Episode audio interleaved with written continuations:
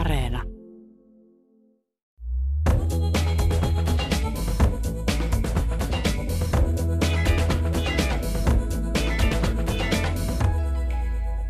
Sallitaan ikääntyminen myös naisille, näin todetaan uudessa podcast-sarjassa. Suomalaisessa kulttuurissa vanheneminen on ollut tuomittavaa erityisesti naisille. Pelottelu van- vanhenemisesta aloitetaan jo ennen aikuisikää ja mediassa vähemmistönä on keski-iän ylittäneitä naisia. Miksi nyt naisten harmaista hiuksista on kuitenkin tullut muotia ja millä tavalla Instagram muokkaa kauneuskäsityksiämme? Mistä nuoruuden ihannointi on peräisin? Miksi vanhenemista pidetään niin kamalana, että se täytyy estää? Näin kysyy toimittaja Kukka Ström sarjassaan ja hänen lisäksi ohjelman vieraina ovat kulttuurivaikuttaja Emmi Nuorgam ja sukupuolen tutkija Anna Puhakka. Minä olen Pia-Maria Lehtola ja lämpimästi tervetuloa teille kaikille kolmelle. Kiitoksia. Kiitos paljon. Aloitetaan. Emmi Nuorgam, sinusta. Sinut palkittiin Tampereen yliopiston sukupuolen tutkimuksen Kunniaflora-arvonimellä kaksituhattayhdeksäntoista. Kunniaflora-tunnustus myönnetään aktiivisesta feministisestä toiminnasta tutkimuksen tai yhteiskunnallisen vaikuttamisen saralla. Ja sitten seuraavana vuonna sinut nostettiin ensimmäisenä suomalaisena kansainväliselle Top viisikymmentä-influencer-listalle, joka listaa maailman merkittävimmät vaikuttajamarkkinoinnin ammattilaiset. Mikä on sinun missiosi naisten ulkonäköön liittyen? No mun missio naisten ulkonäköön liittyen ehkä olisi se, että tulevaisuudessa ei tarvitsisi olla missiota naisten ulkonäköön liittyen. Eli, eli tota, ähm, mä oon ehkä jossain määrin vähän alkanut oleen allerginen sekä tällaiselle nykyiselle kehopositiivisuuskeskustelulle, joka pyörii sen ympärillä, että jokainen ihminen on kaunis ja jokaisen kuuluu itseään rakastaa, ja sitten monenlaiselle muullekin niin kuin semmoiselle ulkonäkö embrace the looks -tyyliselle niin kuin keskustelulle, jota erityisesti somessa käydään, koska mun mielestä olisi mahtavaa, jos tulevaisuudessa meillä olisikin sellainen yhteiskunta, jossa ei ole itse asiassa mitään väliä sillä, että onko kaunis vai ei, eikä kauneus ole mitään sellaista, mitä meidän on syytä tavoitella tai edes kenestäkään ihmisestä löytää, eikä myöskään ole, olisi, olisi sitten siellä tulevaisuudessa velvoitetta rakastaa itseään, vaan, vaan ehkä ensimmäinen askel voisi olla se, että emme aktiivisesti vihaa itseämme ja kehojamme ja ulkonäköämme. Mutta täytyykö tämän ehkä nyt mennä tämän, tämän tavallaan jumalatar-ajatuksen kautta? Olen huomannut, että moni kaksikymmentävuotias nainen elää, elää tällaista jumalatar-kulttivaihetta. Kertooko se kuitenkin jostakin, että se on tarpeen tämä, tämä itsensä rakastaminen tällä hetkellä? Kyllä se varmasti on tarpeen. Mä en tiedä, että onko tämmöisessä, niin jos puhutaan tämmöisestä jumalatar-ilmiöstä, että onko siinä välttämättä edes kyse itsensä rakastamisesta. Mä haluaisin nähdä, että siinä on ehkä enemmänkin kyse normien rikkomisesta ja, ja sen niin kuin, sellaisten käsitysten laajentamisesta, että mitä, millaista me pidetään naisellisena kauneutena, millaista, millaisia asioita me pidetään uskottavina, minkälaiset asiat on, on niin kuin niin sanotusti hyvää naiseutta ja minkälaiset sitten sellaista huonoa naiseutta. Ja mä ajattelen niin, että, että aika monet nuoret naiset, feministinaiset, somessakin aktiiviset naiset, jotka jollain tavalla niin kuin korostaa tätä omaa jumalattaruutta tai naiseuttaan tai jotain muuta vastaavaa, niin tekee sen nimenomaan sen takia, että he haluaa haastaa ihmisten mielikuvia siitä, että millä tavalla ollaan ää, niin kuin kaunis sopivalla tavalla, sillä lumenemaisesti kaunis. Ei liian kaunis, mm. mutta ei myöskään liian ää, luonnollinen. Joo, tämä on mielenkiintoista. Puhutaan tässä ohjelmassa vielä lisää Instagram-kulttuurista, mutta haluan tässä vielä kysyä, että kun moni nuori nainen kertoo, että kun he ottavat itsestään selfieitä Instagramiin, niin se on tietyllä tavalla myös rajojen rikkomista, eikä pelkästään itserakkautta. Voiko Kyllä, olla... ja, sitten vaikka, ja vaikka se olisikin itserakkautta, niin entäs sitten? Hmm. Et, niin kuin, jotenkin mä, musta on kiinnostavaa se, että, että Instagram on alustana sellainen paikka, jossa meidän täytyy löytää hirveän paljon erilaisia merkityksiä asioille. Kaikki täytyy kehystää, niin kuin laittaa jonkin tietyn kehyksen sisään, ja kaikille täytyy olla jokin syy. Ja mä en tiedä, että liittyykö se siihen, että Instagramissa on pääasiassa naisia ja nuoria naisia, ja me joudutaan niin kuin jatkuvasti selittämään sitä, mitä me tehdään tai mitä me ollaan. Mutta ei kukaan Twitterissä twiittaavalta, keski-ikäiseltä, valkoiselta, siis heteromieheltä kysy, että miksi sinä teet tämän, tai miksi laitoit tuon kuvan, tai miksi twiittaat tästä, mm. tai mikä sinun missiosi täällä on. Että he saa vaan olla, ja sitten meille muille jää, jää tämmöinen niin kuin rooli, jossa me jatkuvasti selitämme itseämme ja tekemisiämme jollekin toiselle. Tärkeää. Tuosta pitäisi meidän kaikkien vapautua. Suomalaisessa yhteiskunnassa ulkonäkökeskeisyys on kuitenkin nousussa. Miten tämä ilmenee? Kukka Ström. No mä voin sen, vaikka tämän mun, kun tein tätä podcastia, niin selvisi, että ihan niin kuin uusimmissa suomalaisissa asennemuutoksia mittavissa tutkimuksissa on niin kuin selkeästi esillä se, että niin kuin ulkonäkökeskeisyys ja semmoinen niin kuin kehon parantaminen paremman näköiseksi on selvästi nousussa, mutta kyllä se, kyllä se ehkä nousee myös, tai siis näkyy myös semmoisessa kiinnostuksessa kauneuskirurgia ja kaikkein pistoshoitoisin, ne on tosi paljon kasvussa. Ja sitten ehkä myös se, koska me niin kuin eletään jotenkin tämmöisessä maailmassa, joka on täynnä kuvia. Ja kumppanikin valitaan nykyään Tinderissä sen perusteelta, että millä näyttää, kun ennen ne oli jossain ehkä keltaisen pörssin supersenssipalstalla joku nimimerkin takana. Niin jotenkin, ainakin tämmöisissä asioissa. Näetkö tässä riskejä? Minkälaisia riskejä?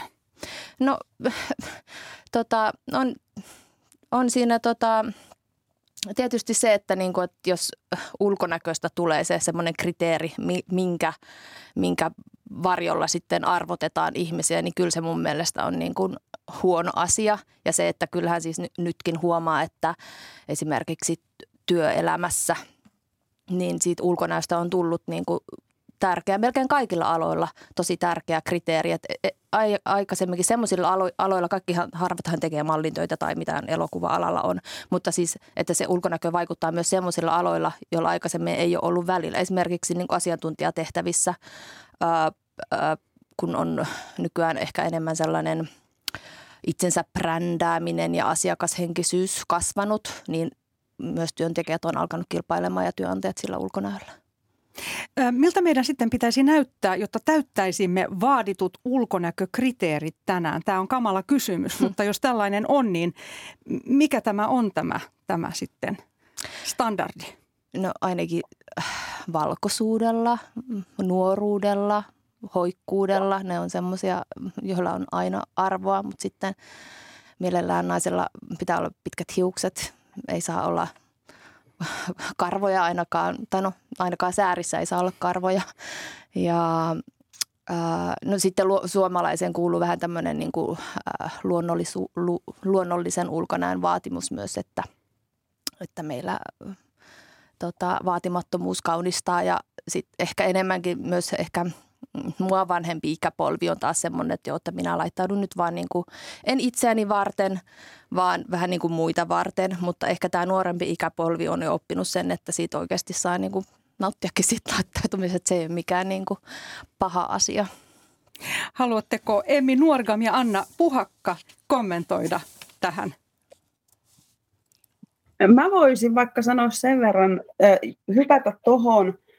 Ö, mitä Kukkakin sivusi just siitä ulkonäöstä, ö, Outi Sarpila tuolta Turun yliopistolta on vaikka kuvannut, että ulkonäkö on niin kuin semmoinen helppokielinen tiivistelmä, tai sitä pidetään ö, helppokielisenä tiivistelmänä siitä, että kuka se ihminen on ja mitä hän edustaa.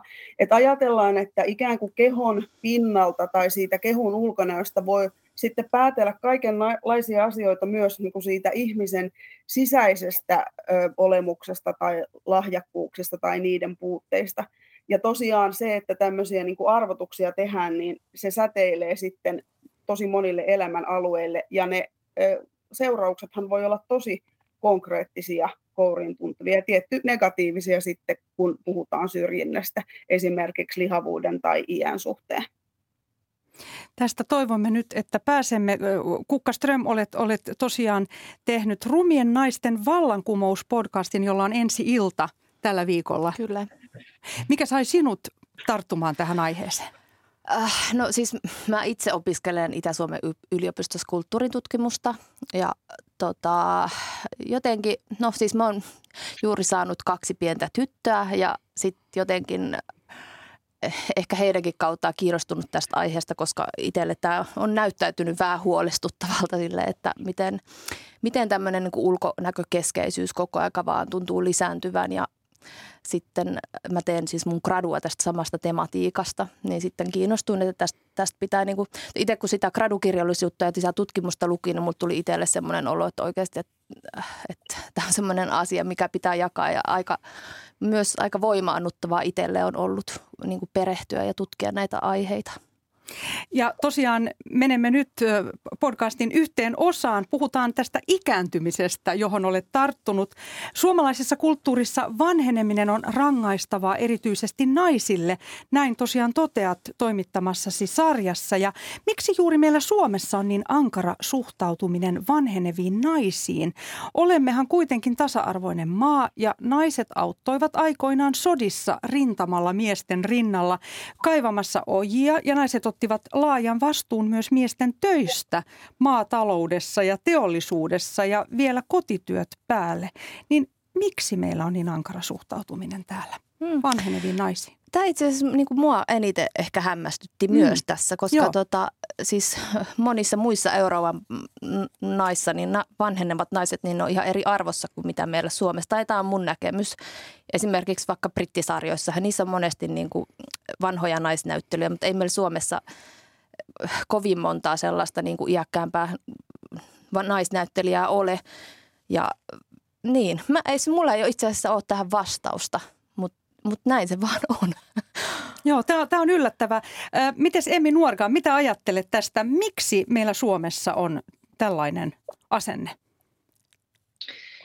No mä ajattelen niin, että aika samalla tavalla kuin kaikkeen ulkonäkökeskusteluun, niin vaikuttaa aika paljon se, että minkälaisia ihmisiä me nähdään meidän ympärillä, minkälaiset ihmiset ylipäänsä on, on yhteiskunnassa. Niin kun tulee nähdyksi, pääsee esille. Ja jos me mietitään vaikka mediakulttuuria tai, tai viihdeteollisuutta tai näin edelleen, elokuvia, teatteria, kulttuurialaa, niin lukuisat vanhenneet naisnäyttelijäthän on puhuneet ihan julkisestikin siitä, että, että yksinkertaisesti rooleja esimerkiksi ei ole enää heille tarjolla ja he muuttuu jossain vaiheessa näkymättömäksi. Tämä on käsittääkseni aika yleinen ajatus ylipäänsä ikääntyvien naisten keskuudessa, että, että ikään kuin he jollain tavalla muuttuu sen iän myötä näkymättömiksi ja sitten katoaa, katoaa johonkin niin kuin tapettiin. Ja mä ajattelen niin, että, että me tarvittaisiin niin kuin aika paljon lisää sellaista ihan järjestelmällistä työtä sen eteen, että, että meillä olisi yhä monipuolisempi joukko ihmisiä, jotka pääsee esimerkiksi tällä hetkellä siellä viihdeteollisuudessa tai kulttuurialoilla esille. Ja että, että, että me niin kuin ihan, ihan sillä järjestelmällisesti ja tiedostaen lähdettäisiin tekemään myös media-alalla töitä sen eteen, että, että meillä se kuvasto monipuolistuu, ja tämä ei tietenkään koske vaan, vaan siis ikää, vaan tämä koskee sit myös ihonväriä, toimintakykyä, sukupuolta, seksuaalisuutta ja näin edelleen. Mutta että, että jos me nyt katsotaan vaikka erilaisia selvityksiä, joissa on tutkittu sitä, että, että ketkä meillä primetimeissa vaikka televisiossa näkyy, niin kyllähän ne on samat ihmiset vuodesta toiseen, kymmenkunta, muutama nainen ja, ja loput sitten niin kuin nuorehkoja tai keski-ikäisiä miehiä. Että, että ehkä se... En tiedä, miten tähän sit tilanteeseen on jossain vaiheessa päädytty, että voiko se olla jotain sellaista ähm, niin kuin ajatus siitä, että et, et jotenkin rumat ne vaatteilla koreilee tai että sellaista koristautumista ehkä muutenkaan ei ole sitten hirveästi arvostettu ja on ajateltukin jossain vaiheessa, että naisten kuuluu vanheta sillä, sillä tavalla niin kuin jotenkin tekemättä siitä itsestään sitten millään tavalla numeroa, mutta että kyllähän me tuossa alussa, kun mainitsitte muutaman näitä kansainvälisiä tähtiä, joiden ikääntymistä seurataan ja ihaillaan, niin kyllä mä silti ajattelen niin, että aika usein kun me ihailemme jonkun ihmisen ikääntymistä tai kun me ihaillaan naisten ikääntymistä, niin me ihaillaan nimenomaan sitä, miten nuorilta he edelleen näyttävät tai miten nuorekkaasti he ikääntyvät. Että, että siihenkin sisältyy sitten aina kuitenkin tähän ihailuun tai arvostukseen jollain tavalla se, että, että tota, kuitenkaan eh, ulkonäkö ei saa muuttua. Että ihailtavaa on kauneutta on, tai ikääntymistä on se, se kauneus, joka pysyy muuttumattomana. Ja tosiaan Italiassa ihaillaan iäkkäitä filmitähtiä Sofia Lorenia ja Ranskassa Catherine Deneuveä, eli Euroopassa ikääntyviä naisia ihaillaan. Mikä, mikä sitten eroaa? Että miksi siellä, miksi siellä tehdään näin? Mä luulen, että se osittain ehkä johtuu siitä, että ei meillä, edes niin kuin, meillä ei ole edes tarjota sille, että meillä on nyt Seela Sella ja Hannella Lauri, jotka on ehkä tämmöisiä iäkkäämpiä naisia, mutta, mutta sitten, mut sitten myös huomaa, että silloin esimerkiksi kaksituhattakaksikymmentä, kun tämä Teräsleidit-elokuva, siis sehän oli Suomessa katsotuin elokuva, että tilausta oikeasti ehkä olisikin, mutta sitten... Et muutenkin, niin kun, jos katsoo kaikkia elokuvatuotantoa, ne mie- miehet suurimmassa osassa on miespäänäyttelijä ja sitten vaan pienessä osassa on naisnäyttelijä. Ja niistäkin naisnäyttelijöistä niin yli viisikymppisiä on niin kun erittäin harva.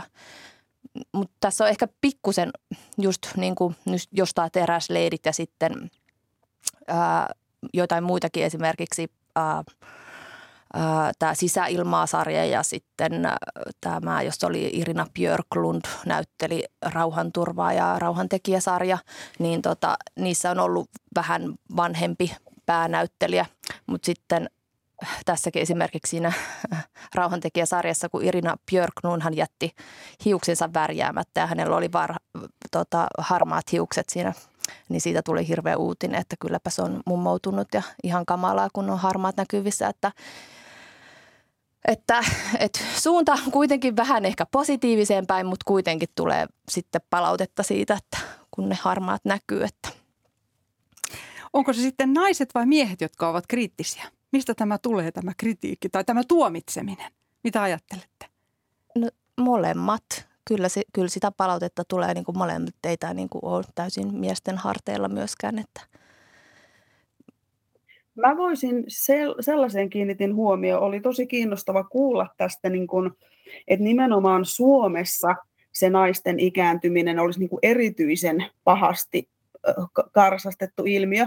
Että jotenkin itse, vaikka toki niin kun tämä ikääntyminen ei ole siinä oman tutkimuksen teon keskiössä, eli siinä mielessä niin kun en voi väittääkään, että tunnen sitä alaa niin kun kattavasti, mutta jotenkin itse tullut ehkä hakeutuneeksi sellaisen tutkimuksen pariin, joka nimenomaan ehkä osoittaisi siihen suuntaan, että se, että naisen ikääntyminen niin kuin koetaan negatiivisena, niin ei olisi suomalainen ilmiö, vaan laajempi ilmiö, joka sitten just ikääntyminen nivoutuu niihin sukupuolirooleihin ja odotuksiin, mitä on, joka esimerkiksi saa aikaan sen, että vaikkapa miehen hiusten harmaantuminen on niin kuin charmanttia ja karismaattista ja sitten juuri näin, että naiselle se on sitten enemmän niin kuin, vaikka tämmöinen mummoksi, niin kuin just sanoit, Kukka, niin kuin tässä T V-sarjan tapauksessa.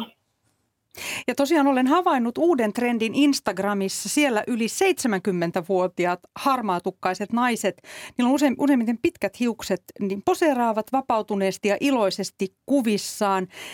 Ja huomaan seuraavani näitä, usein tosiaan tanskalaisia ja italialaisia nämä naiset, jotka tosiaan, jolla on tämä pitkä harmaa tukka, niin olemmeko menossa uuteen suuntaan?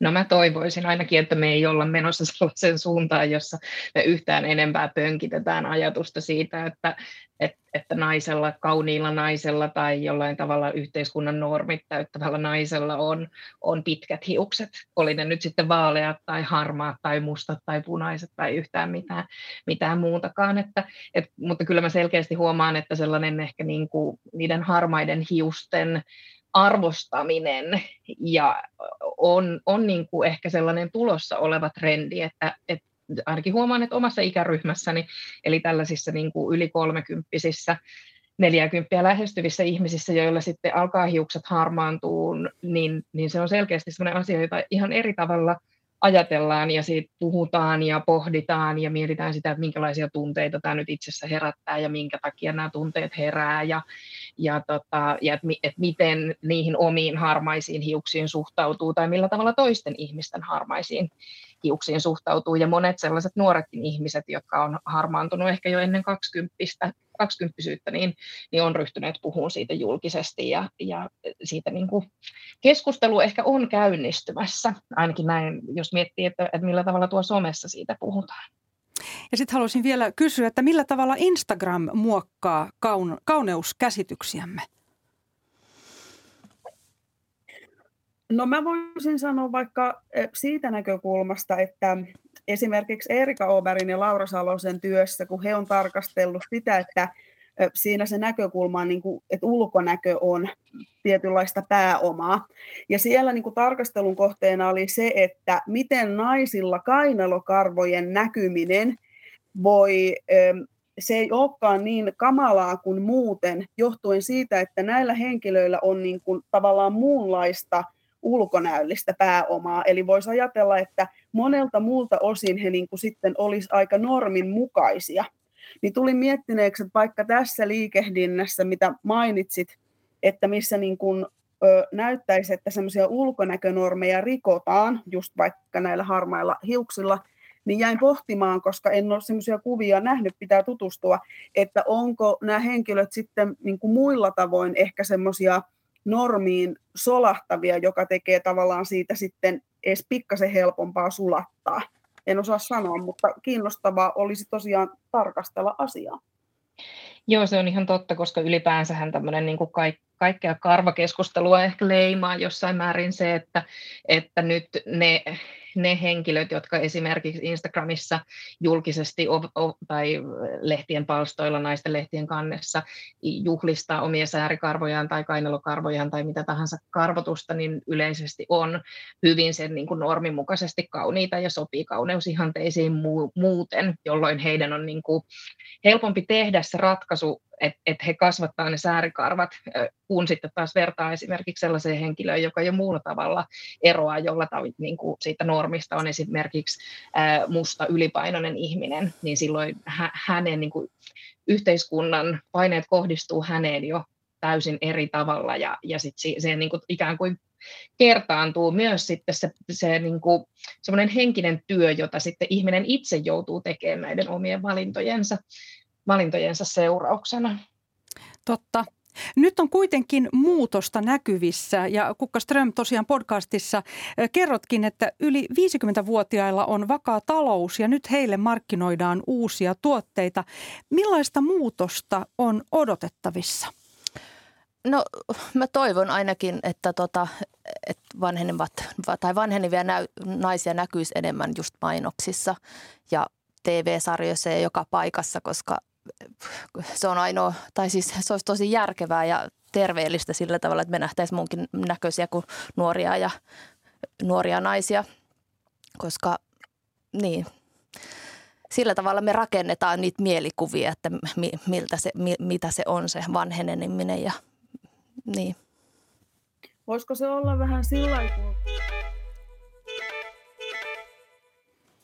Joo, jatka, jatka vaan. Tuli jingle tässä välissä. Ole hyvä. Joo, sillä tavoin kun Emmi just käytti sitä varmaan aika kuvaavaa sanontaa siitä kokemuksesta, niin kuin sulautumisesta tapettiin, että miten niin kuin samaan aikaan voisiko olla näin, että ikääntyvien naisten, että siinä se näkymättömyyden kokemus on läsnä niin kuin tosiaan niin kuin toisaalta just siinä henkilökohtaisessa kokemuksessa, että aivan kuin ei tosiaan niin kuin enää olisi paikallakaan. Ja toisaalta just näin kuin Kukka sanoi, että myöskään ei esimerkiksi mediassa, vaan yksinkertaisesti juurikaan näy. Että semmoista moninkertaista näkymättömyyttä. Tämä on totta. Kuuntele tosiaan Kulttuuri Ykköstä, jossa tänään keskustelemme uudesta Rumien naisten vallankumous-podcastista. Miksi ruma, vanha tai lihava nainen on eliminoitava yhteiskunnasta? Minä olen Pia-Maria Lehtola ja vierainani ovat täällä studiossa Kukka Ström ja langan päässä Emmi Nuorgam ja Anna Puhakka. Ja nyt siirrymme tosiaan ähm, lihavuuteen. Kielletään lihavuuden paheksunta. Se on meillä nyt teemana tässä osassa keskustelua ja keskustelemme lihavuudesta ja sen stigmasta. Anna Puhakka, olet sukupuolen tutkija Jyväskylän yliopistosta ja väitöskirjassasi tarkastellaan lihavuutta yhteiskunnallisena ilmiönä lääketieteellisen tulokulman sijaan. Kerro, mihin tuloksiin olet tullut? No varmaan semmoisiin tuloksiin ainakin tämmöinen niin kuin yleisnäkemys on se, että tosiaankin sitä yhteiskunnallista tarkastelukulmaa tarvitaan. Tosi pitkään lihavuuskeskustelu on hallinnut semmoinen lääketieteellinen juurikin lähestymistapa, jossa se lihavuus on paitsi terveysongelmaksi kehystetty, niin siinä on ollut sillä tavoin semmoinen yksilöllinen painotus, että ajatus on, että yksilön on niin kuin myöskin hoidettava se terveysongelmansa kuntoon, eli laihduttava. Ja mun mielestä on tosi ratkaisevan tärkeää, että samalla tavalla kun me tässä aiemmassa keskustelussa hahmotettiin sukupuolta ja ikääntymistä nimenomaan rakenteellisina ilmiöinä, niin väitän, että se sama on hyödyllistä soveltaa lihavuuteen, eli käsitteistä lihavuutta just yhteiskunnallisena ilmiönä. Samaan aikaan nostaen sitten lihavien henkilöiden kokemuksia keskiöön, koska tosiaan, kuten sanottu, niin äh, lihavuuspuhetta pitkään hallitsi se enemmänkin lääketieteellinen lähestymistapa. Ja suuri osa suomalaisista naisista on ollut joskus laihdutuskuurilla ulkonäkösyistä. Lihavuus on naisille kaikista anteeksi antamattomin piirre. Näin Kukka Ström toteat podcastissasi. Miksi olemme niin ankaria, lihavia ihmisiä itseämme kohtaan? Mm. No ehkä siis lihavuuteen liitetään muutenkin kielteisiä ominaisuuksia, että jos sä oot lihava, niin sä oot myös laiska ja sulla ei ole itsekuria tai oot vähän tyhmä. Ja mediassa, jos lihavia ihmisiä näytetään, niin ne usein vaikka jossain laihdutusohjelmissa niin esitetään semmoisina umpisurkeina epäonnistuneita tai sitten, tai sitten T V-sarjassa vaikka hauskana sketsihahmona, että sitten kun meille tarjotaan tällaista kuvaa ja sitten siihen liittyy vielä niin kuin Äh, niin semmoinen voi, voimakas häpeäleima tai stigma siihen lihavuuteen, niin siinä on soppa valmiina. Miksi lihavuuteen liittyvä stigma on kuitenkin kaiken kokoisten ihmisten ongelma? Tästäkin hmm. kerrot. No ehkä itse, siis mä itse olen henkilökohtaisesti ollut, äh, no mä en ikinä ollut lihava, mutta siitä huolimatta kaksitoistavuotiaana mä oon eka kertaa ollut laihdutuskuurilla ja siitä lähtien niin kuin, se on aina niin kuin vähän väliä ollut laihdutuskuurilla ja mun mielestä tämä on niinku ihan järjetöntä, että niinku, äh, niinku, kaiken kokoiset naiset, niin ne joutuu vaan laihuttaa ja, tai no ei joudu, mutta siis me ollaan jotenkin omaksuttu semmoinen kulttuurikirjoitettu sääntö, että lihavuus on rumaa ja oikeastaan se on kaikista niinku pahin piirre, mitä voi olla. Ja sitten, ja muutenkin laihuttajista useimmat laihduttaa ulkonäkösyistä, ei siitä syystä, että se olisi niinku, tai terveydellisistä syistä. Ja, ja mediassa muutenkin se viesti on koko aika se, että, että nyt sun täytyy päästä kesäkuntoon ja sitten kesällä vahdataan niitä ää, ylimääräisiä kaloreita. Ja, ja sitten aina pitäisi olla semmoinen huoli päällä, että miten tässä niin kuin, ettei vaan pääse lihoamaan. Anna Puhakka, mitä ajattelet? Lihavuusaktivismi syntyi kymmenen vuotta sitten. Ja missä tilanteessa olemme nyt? No tota, kyllä se lihavuusaktivismi syntyi jo aiemmin, että yhtenä semmoisena alkupisteenä on pidetty kuusikymmentäluvun loppua.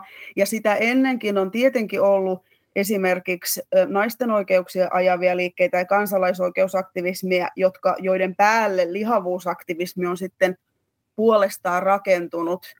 Ja tota, mm, et siinä mielessä... Eikö niin, että läskiaktivismihan on siis alun perin ollut myös mustien ää, transtaustaisten naisten liike, joka on niin kuin, josta se on sitten lähtenyt leviään myös, myös muiden aktivistien pariin.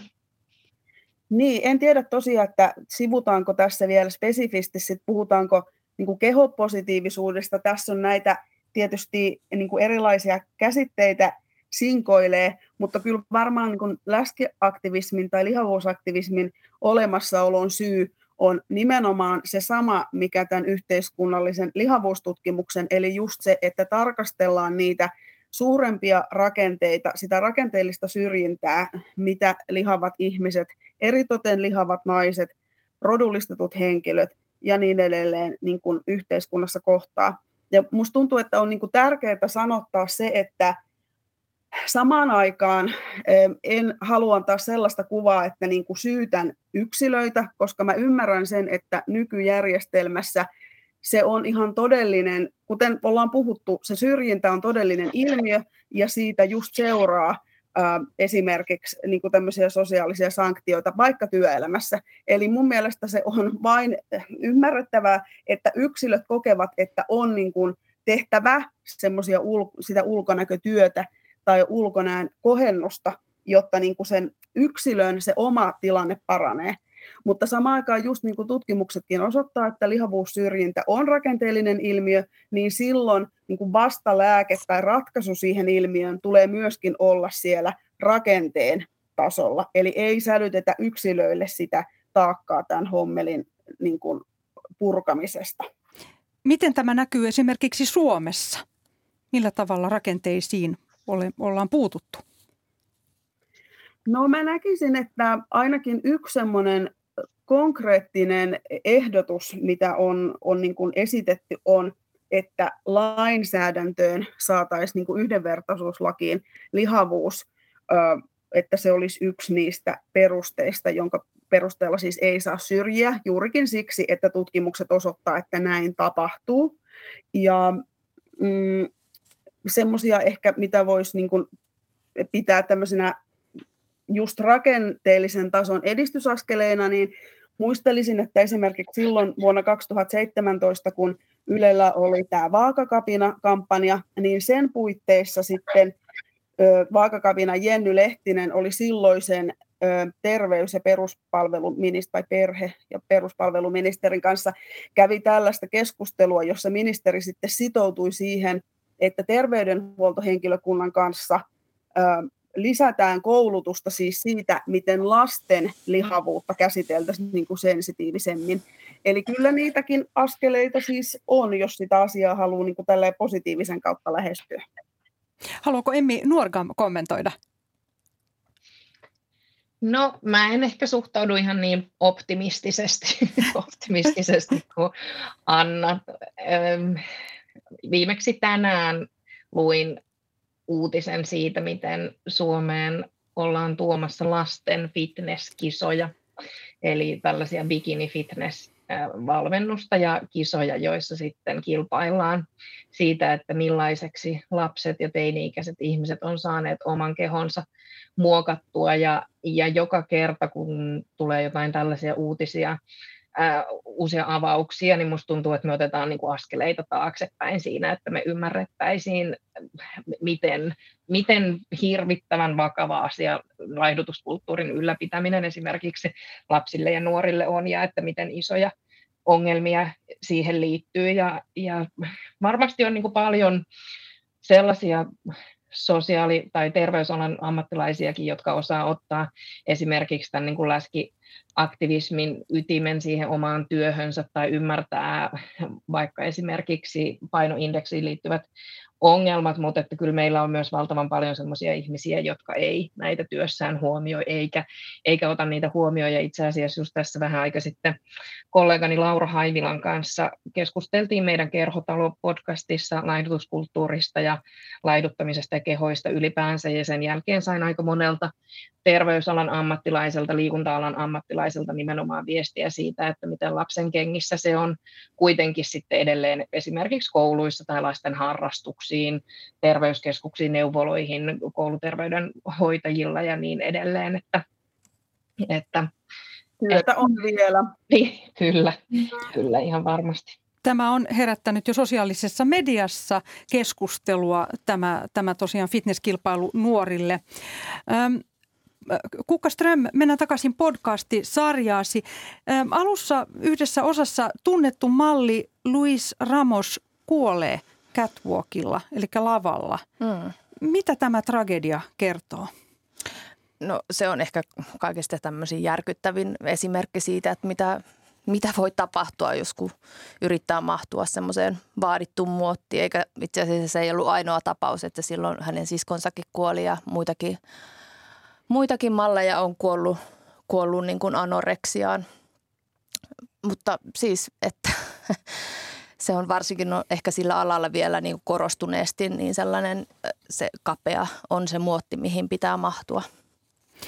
Joo, sitten kuusikymmentäluvullahan tuli tämä Twiggin aikakausi, jossa laihuutta, laihuutta ihailtiin, ja yhdeksänkymmentäluvulla taas oli valokuvamaali Kate Moss, joka loi tämän heroin chic-ihanteen, eli piti näyttää huumeiden käyttäjältä.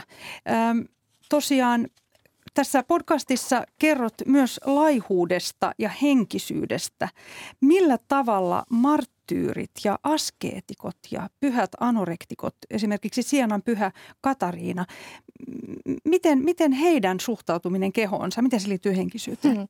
Niin, no silloin keskiajalla muutenkin silloin ajateltiin, että, että ruumiillisuus ei ole niin pinnalla, mutta kuitenkin esimerkiksi korsetti on keski, keksitty silloin keskiajalla, että silloinkaan ilmeisesti ei saanut olla lihava kuitenkaan, mutta tota, tai näyttää lihavalta, mutta Mutta, mutta kyllä siis se, sillä niin kuin tavoiteltiin taivaspaikkaa tämmöisellä niin kuin laiha, laihuudella ja niin kuin paastolla. Ja sitten oli nämä tietysti nämä tota, pyhät anorektikot. Oli ehkä siitä siis semmoinen, ää, semmoinen kaikesta niin kuin isoin.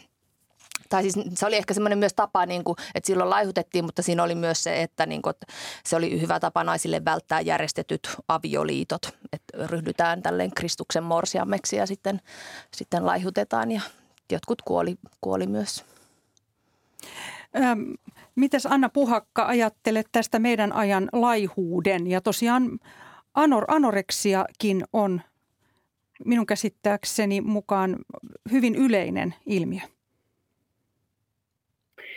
Kyllä varmasti se heijastelee osaltaan jälleen näitä odotuksia, mitä niin kuin eri sukupuolille asetetaan ja yhtäältä tosiaan niitä sukupuolittuneita odotuksia siis siitä, että esimerkiksi naissukupuoli usein just liitetään semmoiseen estetiikkaan, kun vaikkapa mies, miessukupuoli olisi enemmän tämmöinen aktiivinen toimija, mutta kyllä mä näkisin siinä varmaan tämmöisiä, ja tosiaan tällaiset ajattelutavat ja roolit ja tämä kaksinapaisuushan on jo todella niin kuin vanhaa perua.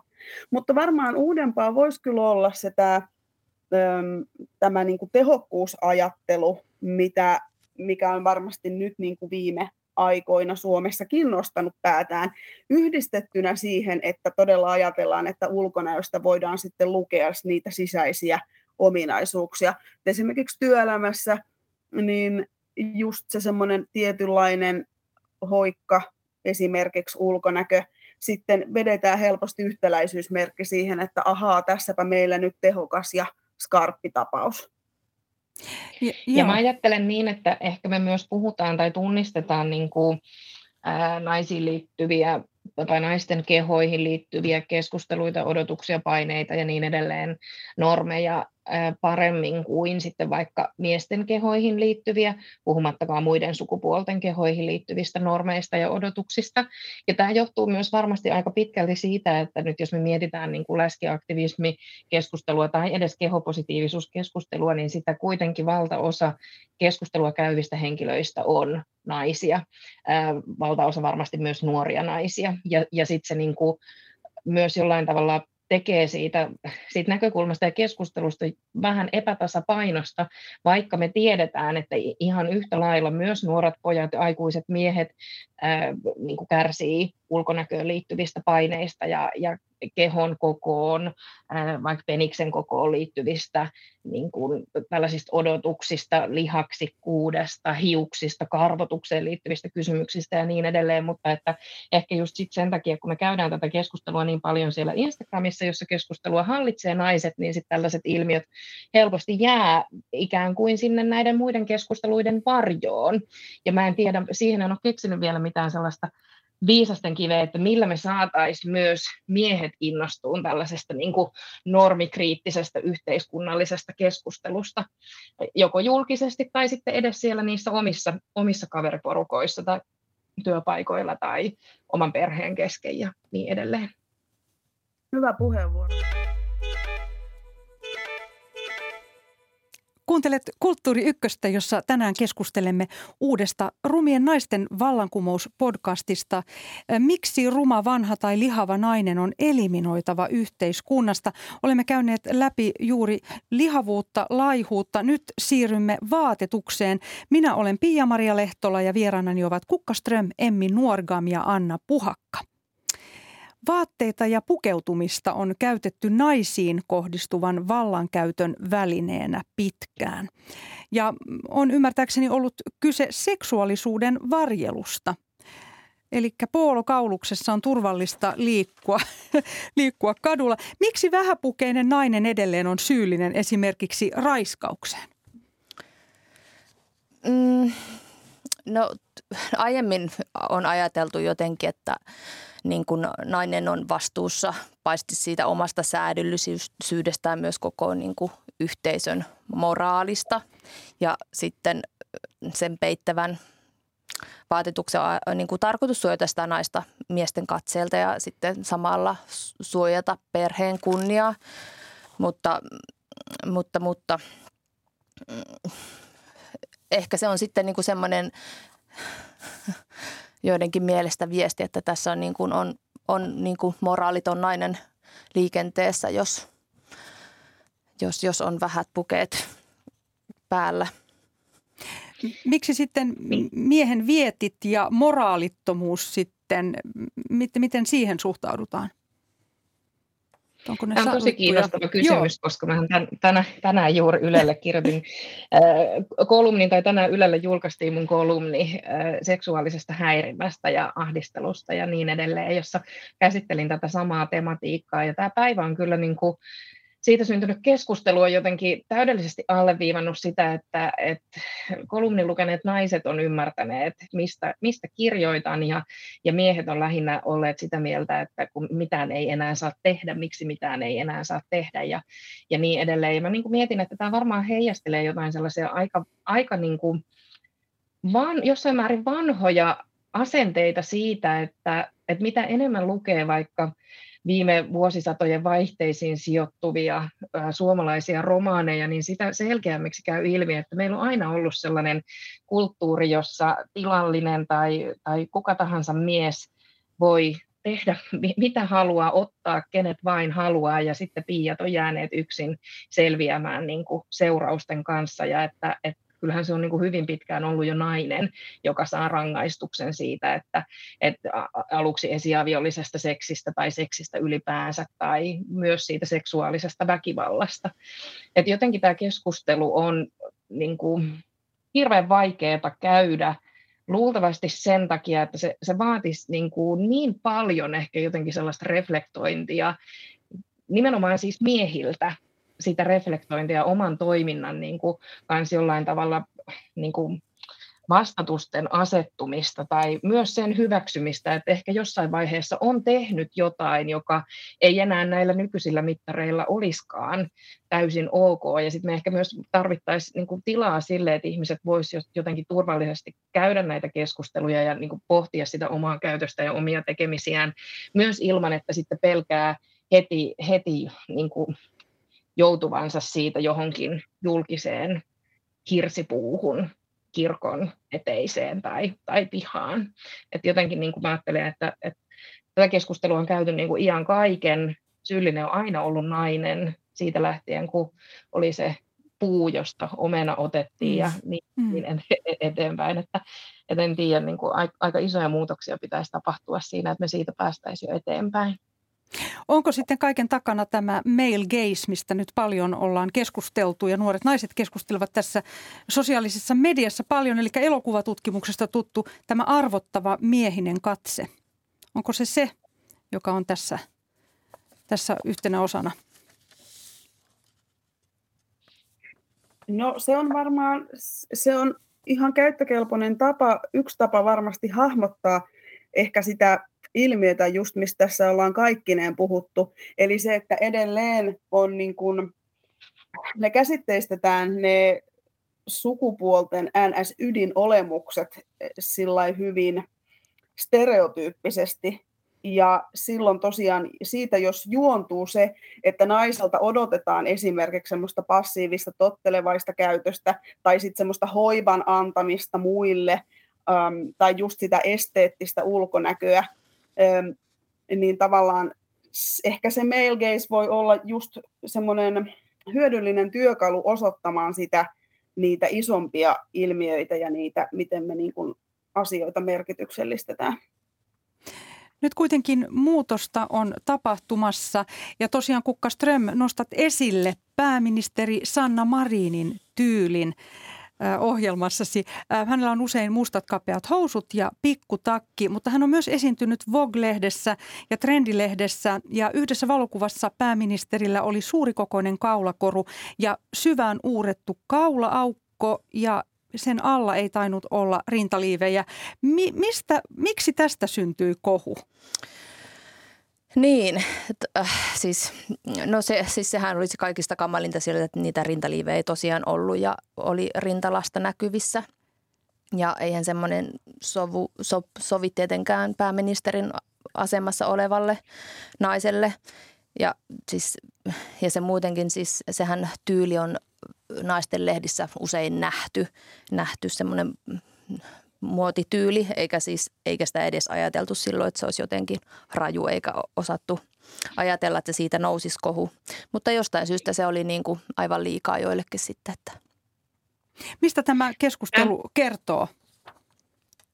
Olin juuri sanomassa, että pääministeri Marinin pukeutuminen hän on siinä mielessä tosi kiinnostava ja tavallaan myös huvittava keskustelun aihe, että että Marin on usean otteeseen kertonut pukeutuvansa aina mustiin suoriin housuihin ja mustaan jakkuun sen takia, että hän haluaa kiinnittää enemmän huomiota siihen, että mitä hän sanoo, kuin siihen, mitä hänellä on päällä. Ja että, että hän, ei, hän ei halua, että hänen pukeutumistaan analysoidaan niin paljon. Ja siitä huolimatta, joka kerta kun hän sit poikkeaa jollain tavalla tästä univormusta, ottaa sieltä sen valkoisen kauluspaidan pois päältä tai ei kun alta tai sitten laittaakin nahkatakin jakun jakun tilalle tai osallistuu gaalaan niin, että hänellä näkyy pieni pala vatsan ihoa jossain kuvassa, niin sitten se onkin etusivun uutinen ja sitten näitä spekuloidaan niin kuin päivätolkulla. Ja musta tämä täydellisesti niin kuin alleviivaa ja osoittaa täysin oikeaksi tämän niin kuin Marinin teorian siitä, että, että pääministerinä usein se, mitä hänellä on päällään, on huomattavasti kiinnostavampaa mediassa kuin sitten se, mitä hän sanoo tai, tai, tai minkälaisista asioista esimerkiksi käy keskustelua. Ja, ja nyt kun sanon, että se on huvittavaa, niin ehkä se on enemmän semmoista niin kuin surullisella tavalla mm-hmm. huvittavaa kuin varsinaisesti hauskalla tavalla huvittavaa.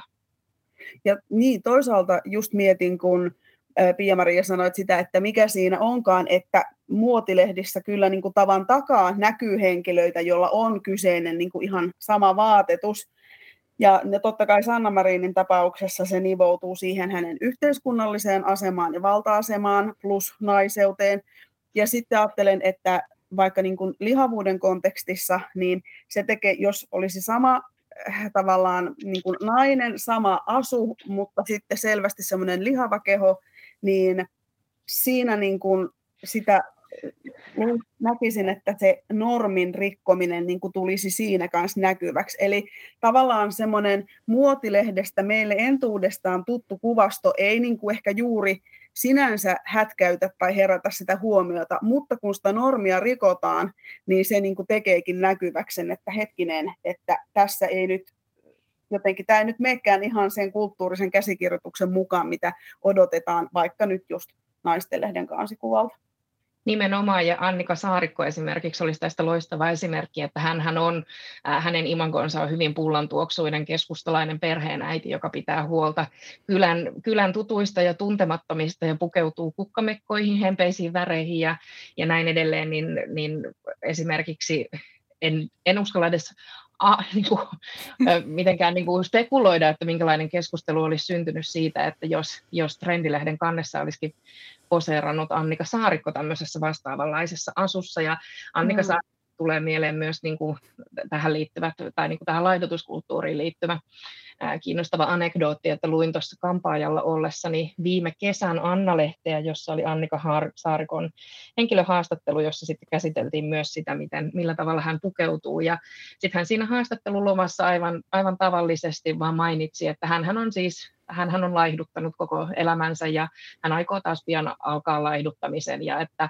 että laihduttaminen on niin kuin sellainen, hän, hän, että hän niin kuin joutuu tekemään jatkuvasti sen eteen kovasti töitä. Ja olisin tosi mielelläni toivonut, että toimittaja olisi kysynyt siitä lisää ja että mistä, mistä nämä niin kuin syntyy tämä tarve ja, ja sitten ehkä myös niin kuin käsitellyt sitä, että mi, millä tavalla se, että valtio, tuolloin valtiovarainministerinä ollut Annika Saarikko lausuu näin, että tekee niin kuin normalisoi sitä laihduttamista, että millä tavalla se myös vaikuttaa meidän mielikuviin siitä, mutta, mutta valitettavasti sitä keskustelua ei siinä yhteydessä käyty. Uskon, joo. Uskon itse monessa esimerkin voimaan, ollaan itse se muutos, jota haluamme. Millä tavalla te itse esiinnytte naisina yhteiskunnassamme? Loppuun tällainen lyhyt kierros. Anna Puhakka, ole hyvä. No kyllä mulle toki niin kuin se naisena oleminen ja sitten nämä muutkin eronteon paikat, mistä ollaan puhuttu, kietoutuu yhteen. Ja sen takia mulle on merkityksellistä normalisoida sanaa lihava. Emmi Nuorgam.